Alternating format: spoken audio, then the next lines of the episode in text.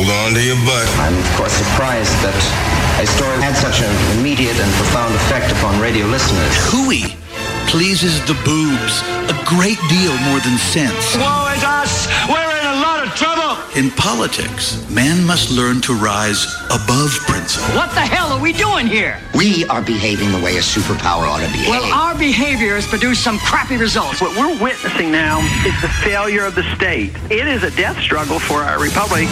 Giving voice to liberty in our time. Joey Clark. Uh, hello and welcome to it. You're listening to the Joey Clark Radio Hour. I'm by my lonesome tonight, up in this dimly lit studio. All the lights are out and the office is surrounding me. And I was listening this morning to the song that's playing now Versace on the Floor, Bruno Mars. I really wanted Childish Gambino's Awaken My Love to win the Grammy for Best Album and Record of the Year.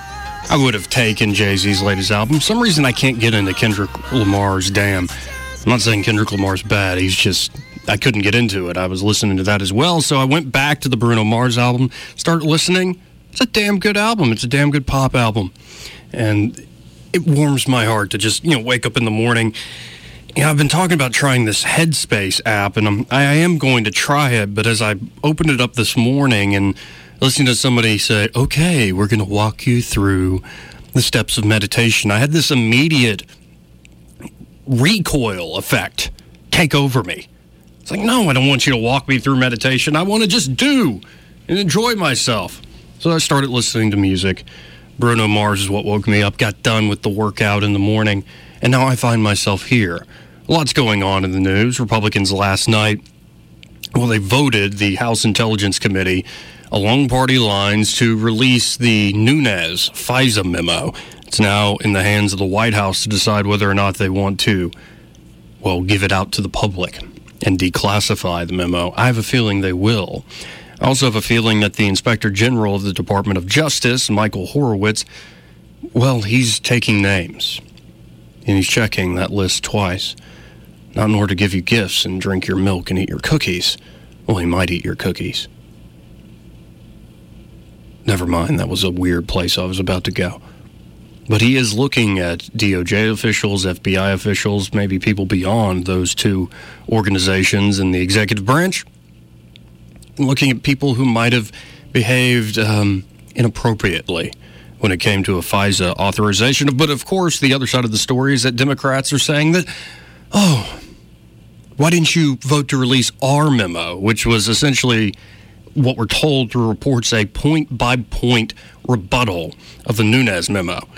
Um, this is something I've been worrying about, well, for years now, ever since the leaks by Edward Snowden about the capabilities of the intelligence community, is that we would start to get into arguments where the public and the people, so wise they are, well, they essentially, we, the public, we, the people, have our hands tied behind our back.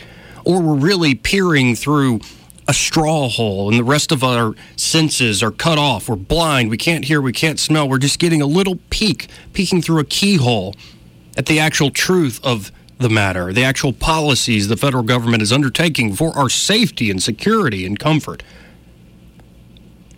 And so, what we have to do is just trust our duly elected representatives to tell us the truth. But again, they have to tell us the truth with their hands tied behind their backs. We're getting into arguments over classified information, classified methods and sources. And yet, this seems to be the story that has taken over the country for now over a year. Over a year. So, as Donald Trump comes up to the State of the Union tonight, and probably the state of our union is strong. There have been some stormy, stormy waters in the past few months, but the state of our union is strong, or glorious, fantastic, wonderful. I'm going to point to these heroes here, because these heroes are what make America great. I'm going to say things that one side of this room is going to stand up and applaud. I'm going to say things that are going to make the Democrats sit in their seats with these surly faces and these frowns and sneers at me. Oh, makes me wonder when are we going to actually get to talking about policies and big picture items. I like the Trump tax reform, but we're still taxing in the most expensive labor country in the world. It's very expensive to hire American workers. We're taxing that labor that's very expensive, probably more expensive than most places in the world, at 15%. That's for programs that were set in place more than half a century ago. Programs that are now going, well, not just this moment, but, you know, a decade's nothing. The decade's the future. We only have to worry about the here and now. But those programs, Social Security, Medicare, Medicaid, they're breaking the bank. We can see it on the horizon. And in order to pay for them, we're taxing workers 15%. And we're still not in good financial shape. That is a big problem on the horizon, no matter who is president. I'm worried about loose monetary policy, not only in this country, but across the globe. That, yeah, it's giving us another boom period or some growth. But what happens when rates normalize? Or when we can't continue to monetize our debts and print more money? What happens when lending becomes more expensive? And we constantly are arguing about these issues with the intelligence community. And the big irony of it is Republicans, Devin Nunes in particular, are pointing out the abuses of the FISA court and agents who appeal to the FISA court to spy on Trump associates. That's the theory working from the Republican side. And yet, those same Republicans, most of them, turned around and not only reauthorized that program that they're now criticizing in light of how it was used against Trump, they not only reauthorized that program, they expanded those powers. And when, when, a, when an amendment was offered up to essentially say that federal agents when they want information on Americans, need to get a warrant. There is hyperbole and screaming. You're messing with national security. These programs have saved thousands and more because we can't tell you what's going on behind the scenes and we can't end this program. Well, Justin Amash, when he offered this amendment in the House, didn't say end Section 702 of the FISA statute. He didn't say that. Said, say, FBI agents need a warrant. And yet, the same Republican Party that is criticizing the top tiers of the FBI for apparently seditious activity is now expanding the powers that those very people they're criticizing used. And don't get me started on Democrats. Barack Obama was president when the Snowden information comes out. And I remember at a State of the Union, it had to be 2014 it was a rare moment as far as State of the Unions go. Usually one side stands up, the other side sits. Occasionally you get the like, isn't America the greatest country on earth? And everybody stands up. It's like, yeah. Aren't you happy to see that little girl beat leukemia? Yeah, everybody stands up and applauds that. So either get one side standing up or both sides for the usual platitudes and heartwarming stories of heroism. I mean, who doesn't love a good hero's journey? But rarely do you get a president say something and then it's crickets. I wish I still had the clip, but it's Barack Obama, I believe, in 2014, after the Snowden revelations, saying, and we're going to look into reforming our intelligence community's methods. Nobody cheered. There wasn't even a paltry golf clap.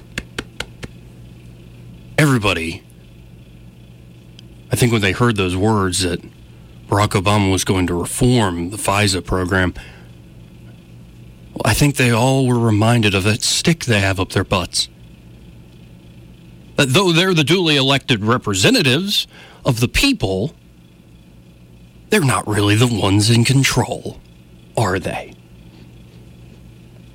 They've been so scared by the supposed threats at home and abroad that we'll continue to shred our liberties for the sake of, sake of safety and security. It was a strange moment. But when Snowden comes out with this stuff, Democrats didn't, at least not the majority of them, raise a finger to change anything about this stuff. There are a few good apples in this rotten bunch on these issues. Democratic Senator Ron Wyden, for instance, is pretty damn good on this issue. Senator Rand Paul, Republican from Kentucky, is pretty damn good on this issue. But the party leaders, the so called moderates, and really to be a moderate in this country, at least if the last century is any measure of the matter, to be a moderate in the United States is to want more and more government, a big warfare state, a big welfare state. Let's debt finance it, maybe raise taxes here while we cut them elsewhere. But just the status quo. And so uh, Trump apparently tonight is going for some big immigration deal. He wants a big infrastructure bill.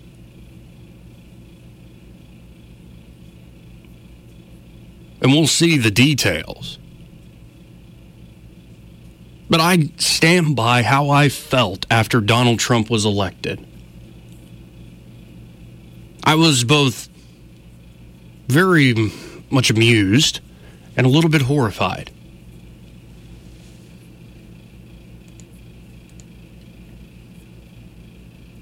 I mean, I found it all at once beautiful, horrifying, and a little absurd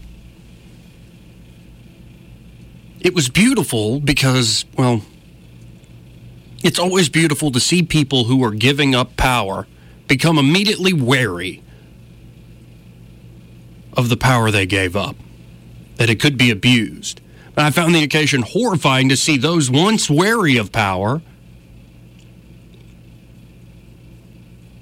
who screamed about the abuses of the executive branch under Barack Obama now turn around and trivialize its hazards because their guy's in office. And I found this all very absurd.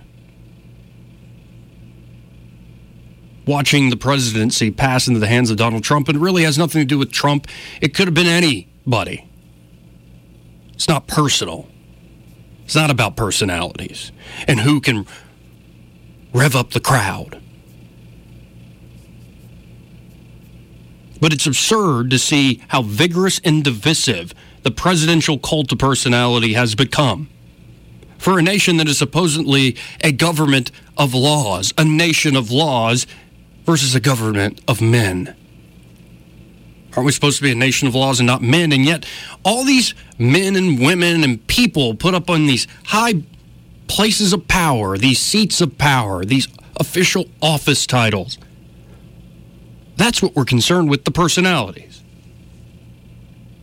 And we create more and more laws and until the rule of law is com- almost meaningless. It can be enforced selectively. Right around the inauguration, I started wondering what might this age of Donald Trump foreshadow? Well, every political pundit worth their salt was, of course, spinning up their own grand theory. Because that's what political pundits and talk show hosts like myself, if you're in political talk, do. We come up with a grand theory. Maybe it's not as crazy and on a chalkboard like Glenn Beck, but we come up with our theory. We put a spin on what this presidency is going to be about. And a lot of people are putting on their best impersonation. I've said it before of that mad prophet of the airwaves, Howard Beale.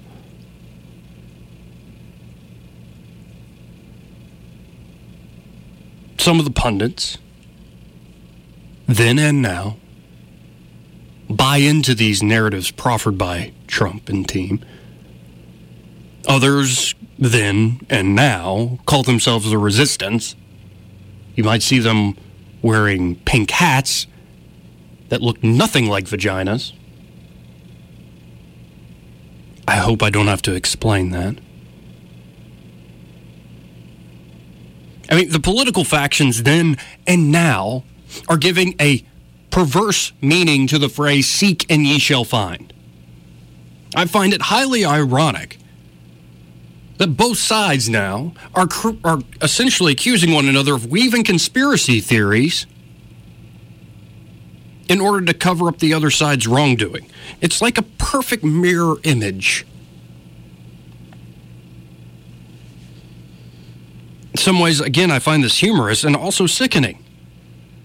Despite the freedom to believe as we wish and believe whatever we want, to say whatever we want and whatever we wish, millions of people in this country continue to take their cues based on what the new leader says and does. As though the only question worth asking today is how should the power of the U.S. government be administered? If only they asked themselves should a lot of these powers exist in the first place?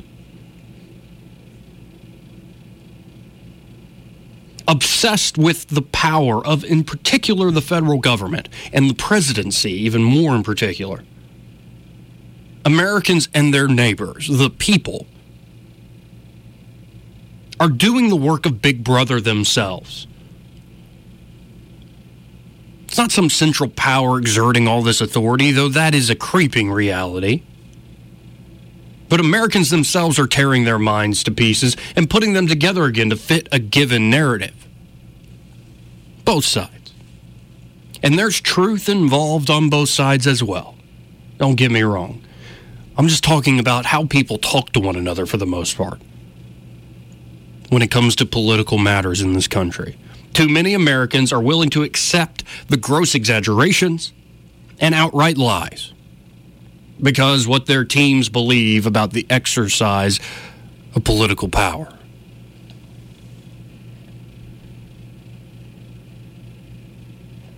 Something about power makes those who lose it wake up to its perverse threats, while those who win it fall asleep to its dangers.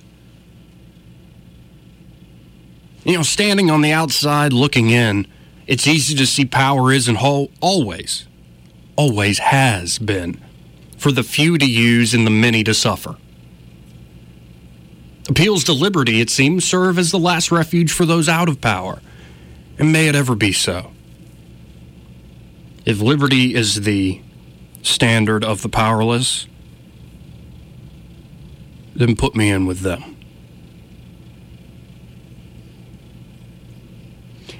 And you might have heard me say this before, but I continue to come back to this one line from a poem by William Blake. The poem is called Auguries of Innocence. But it's a single line.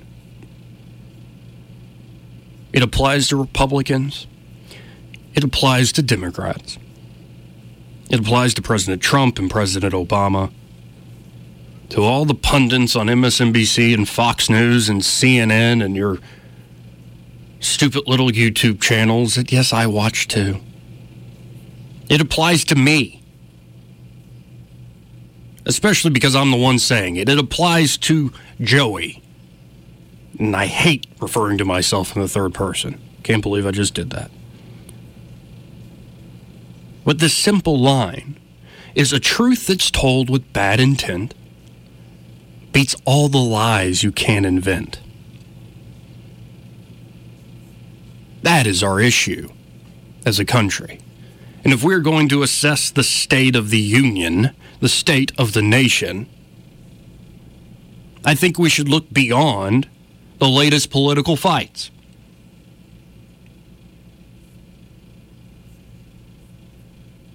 I'm not saying to completely give them up. I don't expect you to. Because there is a lot at stake. But I wish on occasion we could get together as a nation, put aside the present day fights, and look at each other and see what we have in common. And again, what we have in common is telling the truth with bad intent And it beats all the lies we can invent.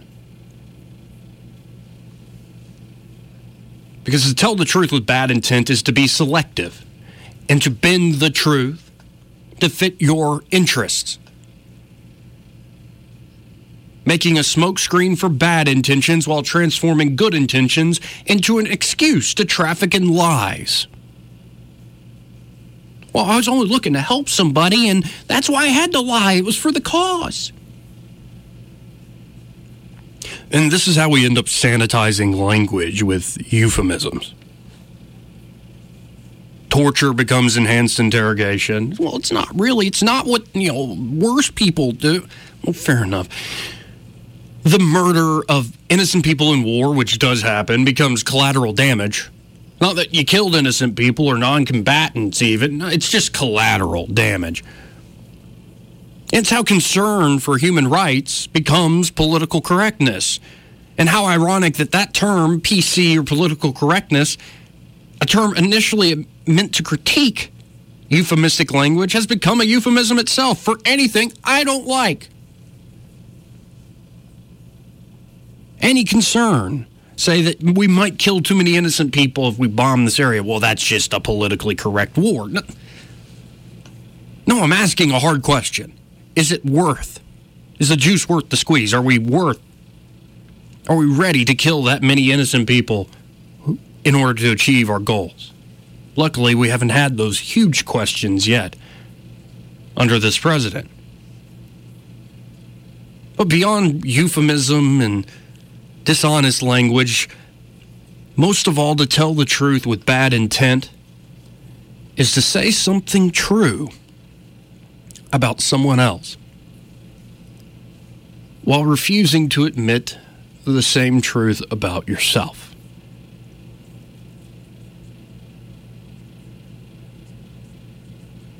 It is such a shame to see so many partisans criticize the abuses of power only to turn around and carry out those abuses themselves.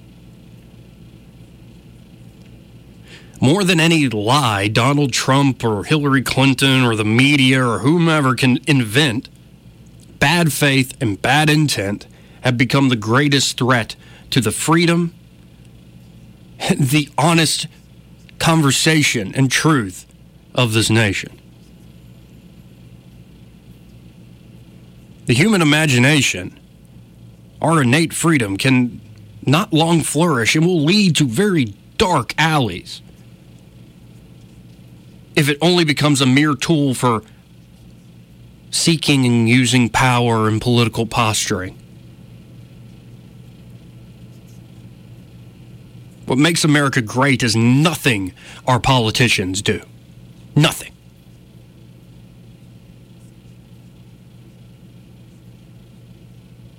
What makes America great is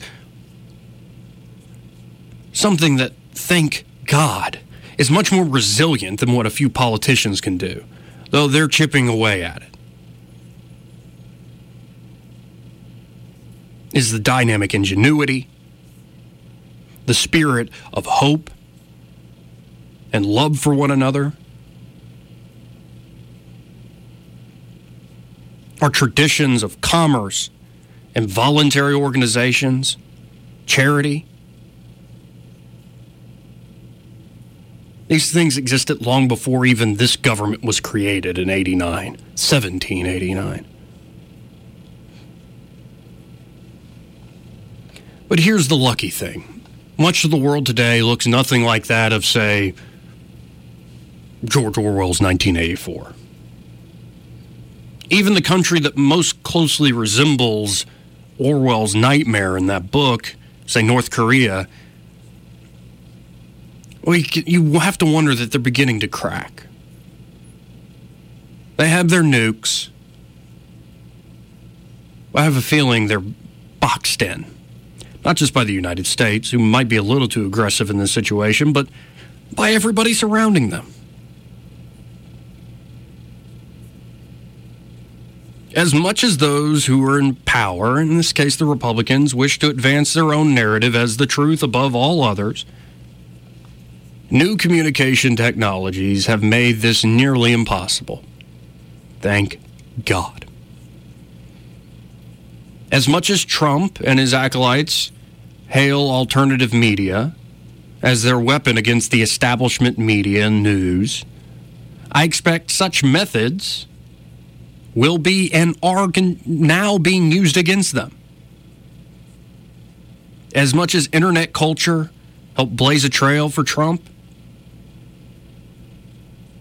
internet culture will also destroy his attempts to create this unified narrative. There will be people who believe Donald Trump who largely agree with him, who you know are a little skeptical because they're skeptical of politicians, but they like the guy. Fair enough.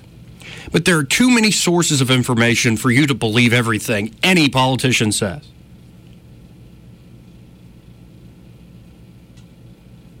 all the warnings from the past and present that a central power would destroy and control the truth from that sender, well, it's not come to pass. No, what we see today are many competing narratives, and this is what has me worried. It's a good thing because you don't have one central government controlling the conversation completely as much power and money as all the big media networks have, they're not completely controlling the conversation. That's a good thing. Even if Facebook wants to crack down on public pages, make people pay more, the same with Google and YouTube. Good luck actually trying to control it, gents. It's a good thing, but though it does suggest the world is changing for the better, it is no doubt something I was talking with Tom Riello about last week, something I come back to time and time again on this show. Because people are getting their information from so many different sources, so many different worlds and interpretation, it's going to be incredibly confusing, perplexing in the short term. With so many voices claiming to offer the real story or the unfiltered truth or universal values in competition with one another, disenchantment, disenchantment excuse me, and confusion was bound to become our universal language. Hopefully, we can meet this confusion not with resentment and more fighting, more dishonesty, more fake news. It would be best to remember what scared Big Brother and George Orwell's 1984 the most language independent of power's demands. You know, the one phrase that couldn't be turned into newspeak? The butchering of the language in 1984? There was one phrase that couldn't be turned into propaganda. Though maybe in the real world we're working at that. We hold these truths to be self evident that all men are created equal.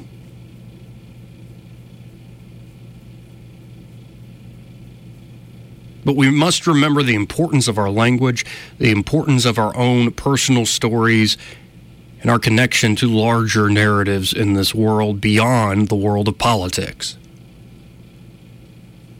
Indeed, the most important things in our lives are the stories we weave for ourselves. And unlike ever before in human history, we have the tools to do so free of power's jealous demands and now we must simply take a different path. We are to survive this new digital age, the rise of the mad prophet pundits, we won't do it by merely calling out the lies and the hypocrisies of our age. Be wary of the mind forged manacles, the shackles of being for or against a given authority or for or against a given cause.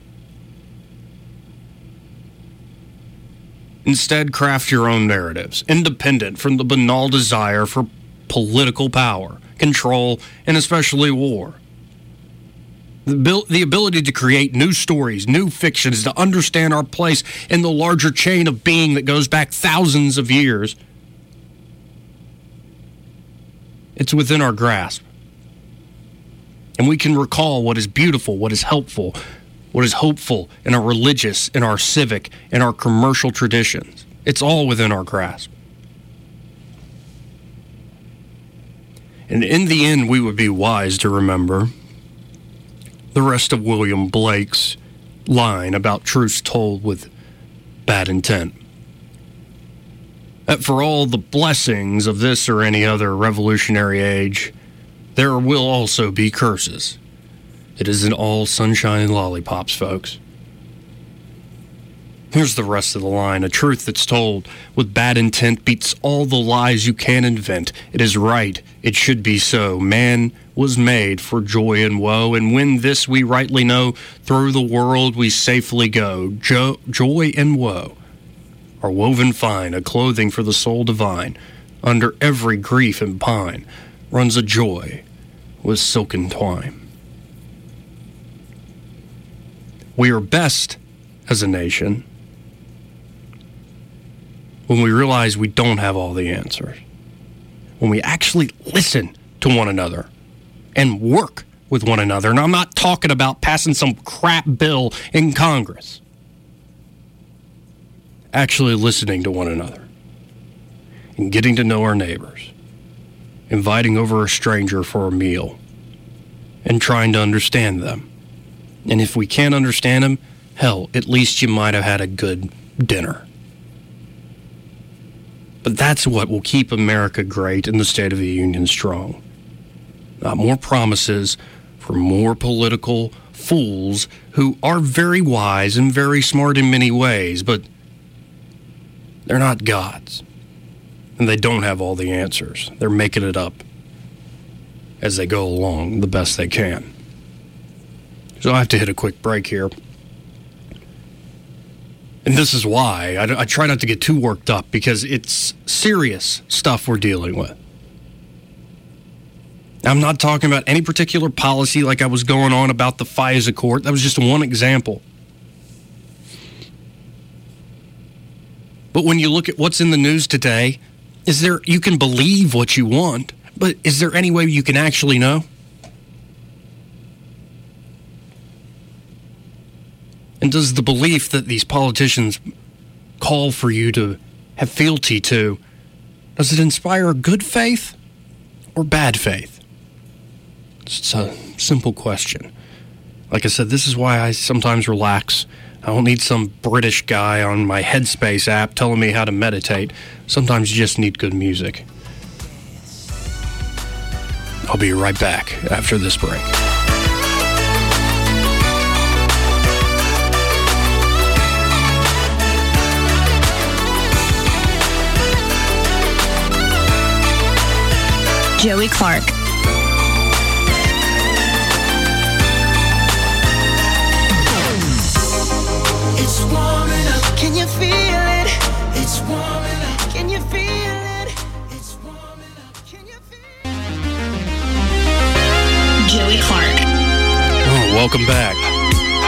A little something. Shake a little something. Album of the day, 24K Magic.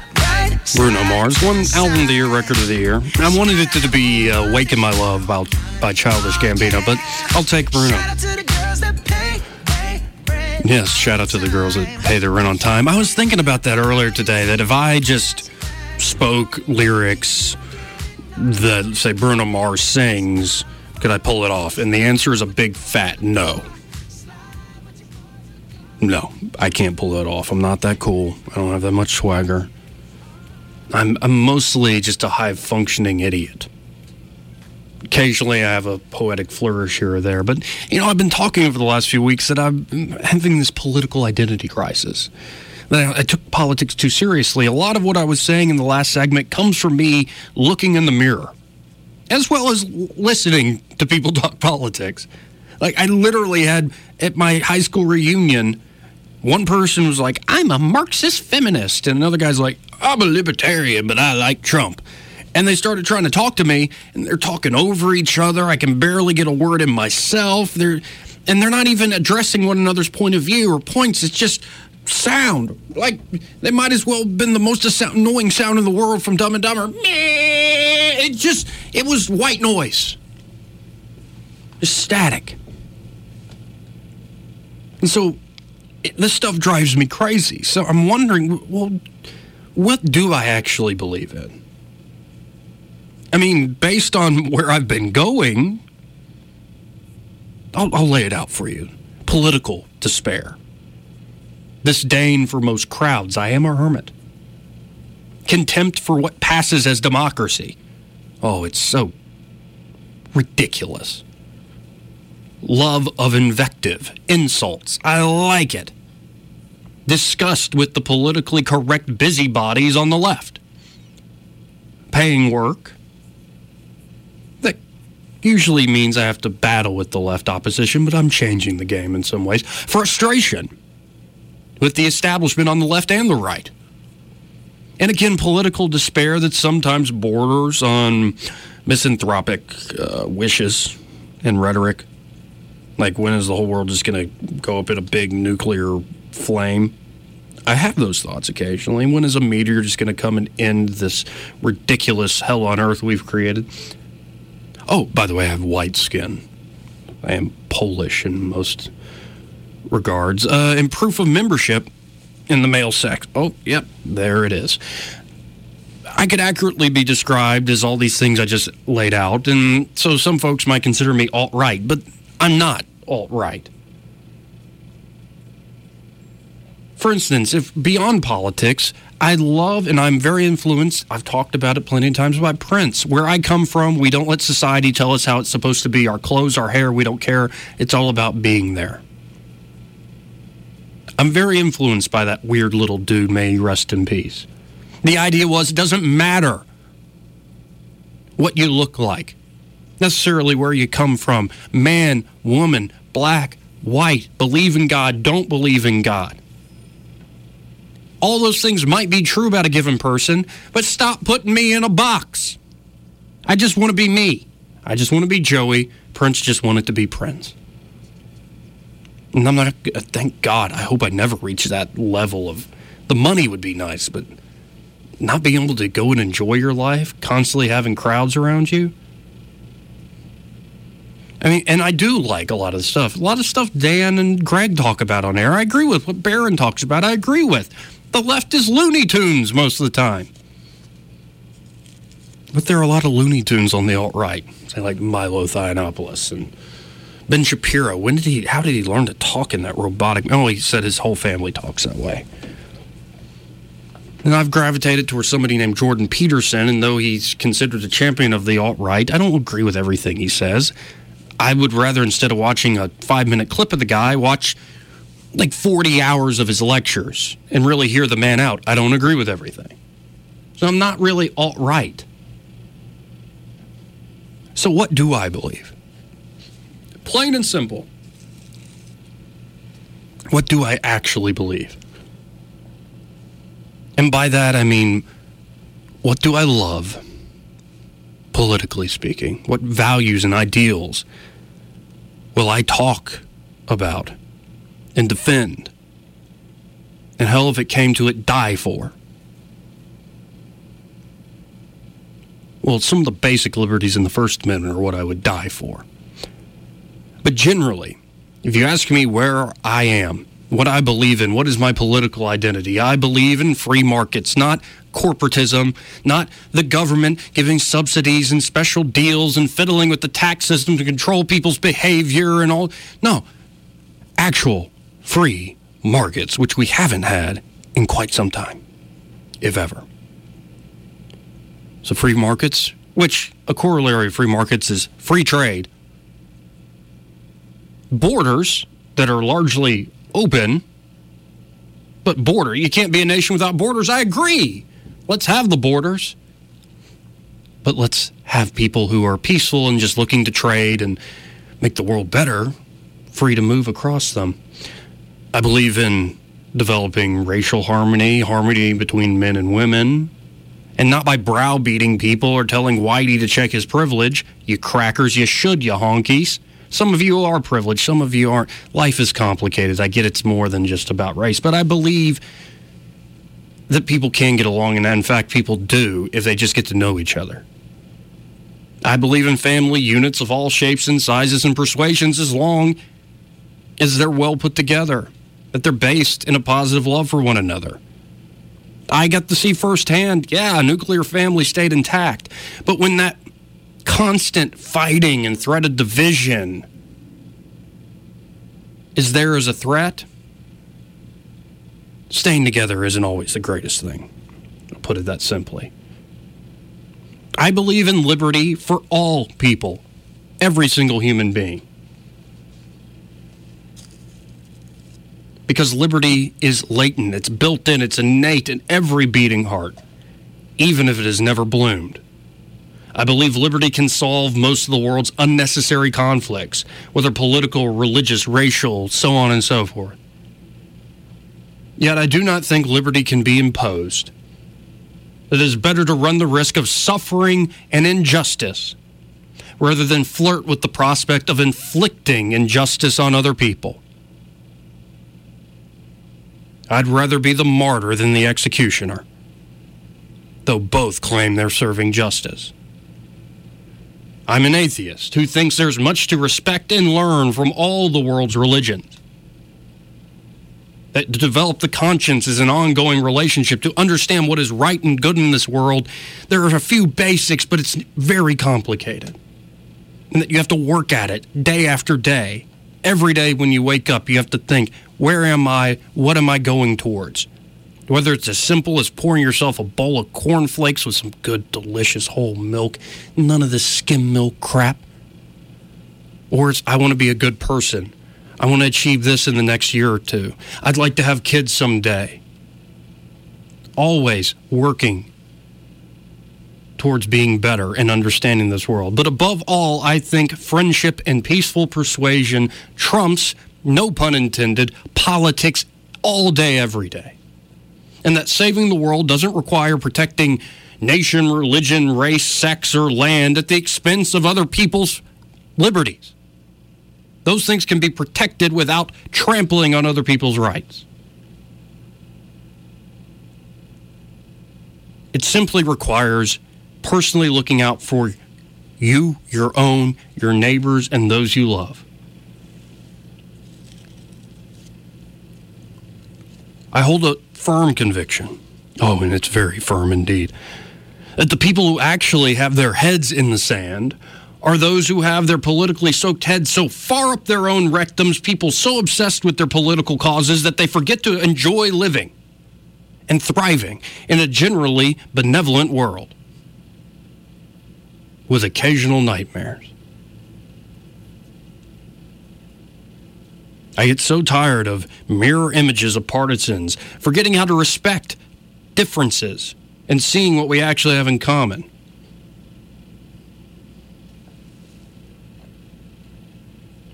So don't let politics define you. It defined me for too long, and it was a big, fat mistake.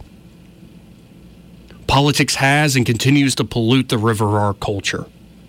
Politics has come to define so many people so profoundly that now all that seems to be left over is an impending battle over whose culture will be imposed through the power of the Leviathan state and government. And in the face of such a looming war, because there is a lot at stake, it is understandable that people often despair, only to hurl insults and uncharitable interpretations and even material threats towards the other. The other seen as the source of their resentment and angst. Whether it is the left hurling insults at the right or the right trolling the left or everybody throwing insults at Donald Trump. In such a world dominated by political power, it is understandable that politically minded people from all different perspectives left, right, libertarian. Well, let's, the authoritarians are just crap. It's easy to see why any of these folks who is cynical about politics sees anybody different than them as some threat and they take it personally. And though there's plenty of blame to go around, the true root of our collective problem. Problems big and small, simple or wicked. Our true problem doesn't rest with the left or the right. The true problem is and always has been human beings, well, nature, in particular, our lust to dominate and control others as a means to pursuing our interests. That has been the story of humanity, time immemorial. And in this country, we didn't get it completely right, but we aspired to get it right. There are plenty of sins of the nation. So as Donald Trump goes up and speaks about the state of our nation, the state of the union, as one side stands up and cheers and the other side sits with a scowl on their collective face, as everybody stands for the usual heroes that we sadly use as props. Just remember, my politically active friends, my politically interested friends. I'm not telling you you're wrong. All I have to tell you is the tyrant in you is the tyrant in me. And if we are not careful, even our so called reactions against tyranny and our causes for justice can mutate, be perverted into movements to destroy for destruction's sake. Think about all the things that you get worried about politically. And really look in the mirror and wonder how much do these things actually affect my life? Because when I did that, I realized most of it doesn't. And the forces that do affect my life are beyond my control, whether I vote or not. Instead, make your voice heard. Craft your own narrative about your own life and connect it to the bigger narratives in our history. That you don't have to make others suffer an injustice for you to be made whole. I'll be back tomorrow night. We're going to have a lot of comedians up here, comics. Good Lord, it's going to be interesting. Talk to y'all then, 6 to 7. It was fun. Joey Clark. Oh, yeah. Shout out to the girls that pay, they rent all time. If you ain't here to party, take your